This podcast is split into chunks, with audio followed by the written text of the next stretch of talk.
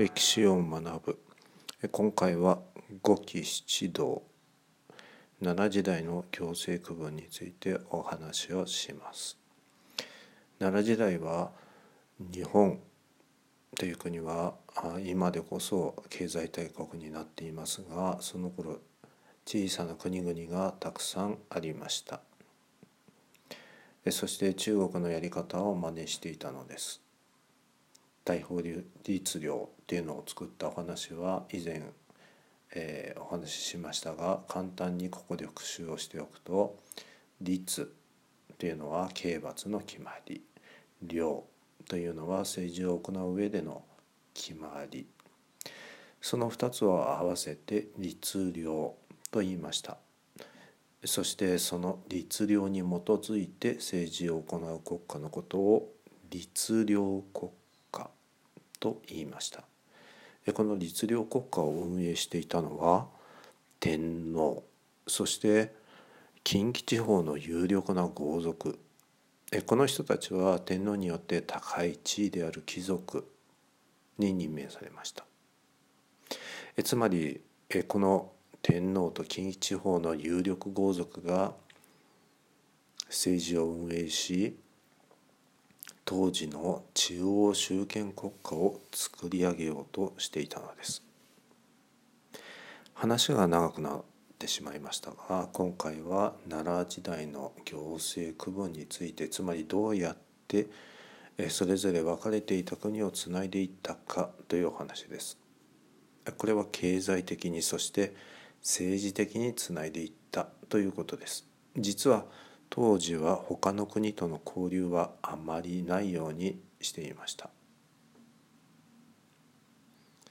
人々はそれほど流通がなかったんです。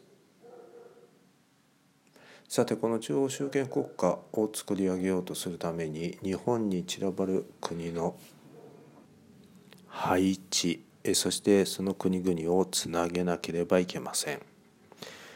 じゃあどうしようか。ということになって五期七道という構想が生まれたのです。奈良時代の政治の中心というのは機内にありました。今でいう奈良京都の周辺。その機内を中心に7つの道を作って日本の国と結ぼうということになったわけです。道がなければ出張もできません。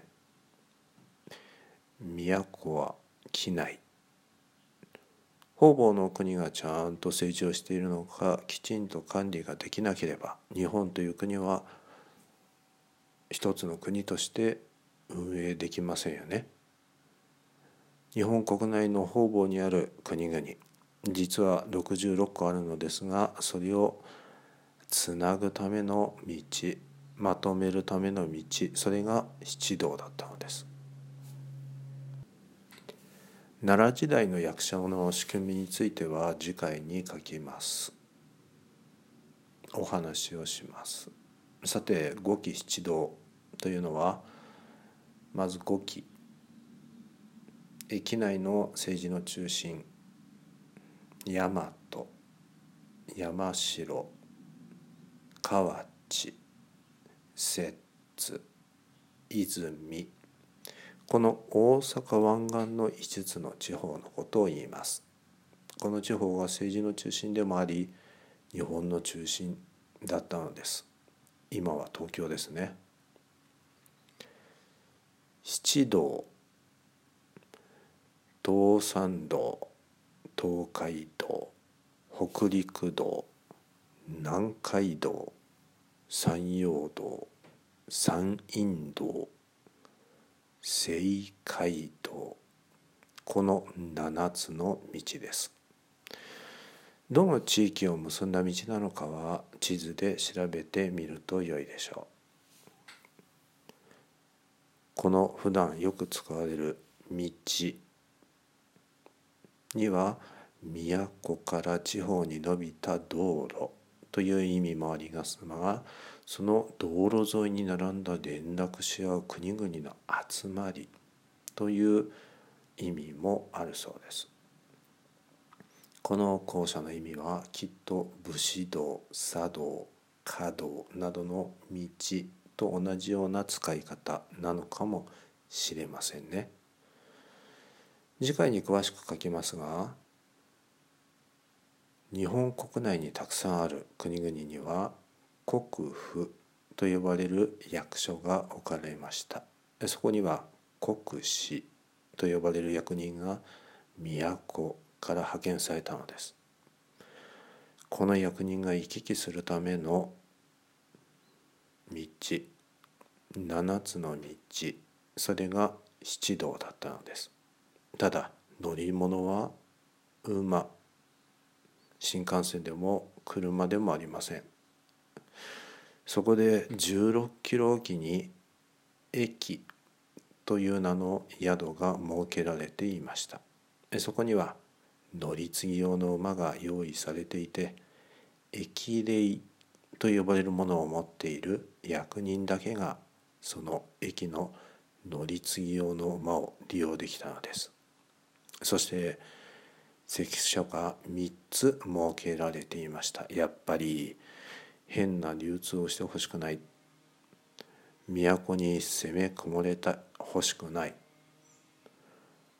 という思いがあったのでしょう。奈良時代の日本はたくさん国がありました。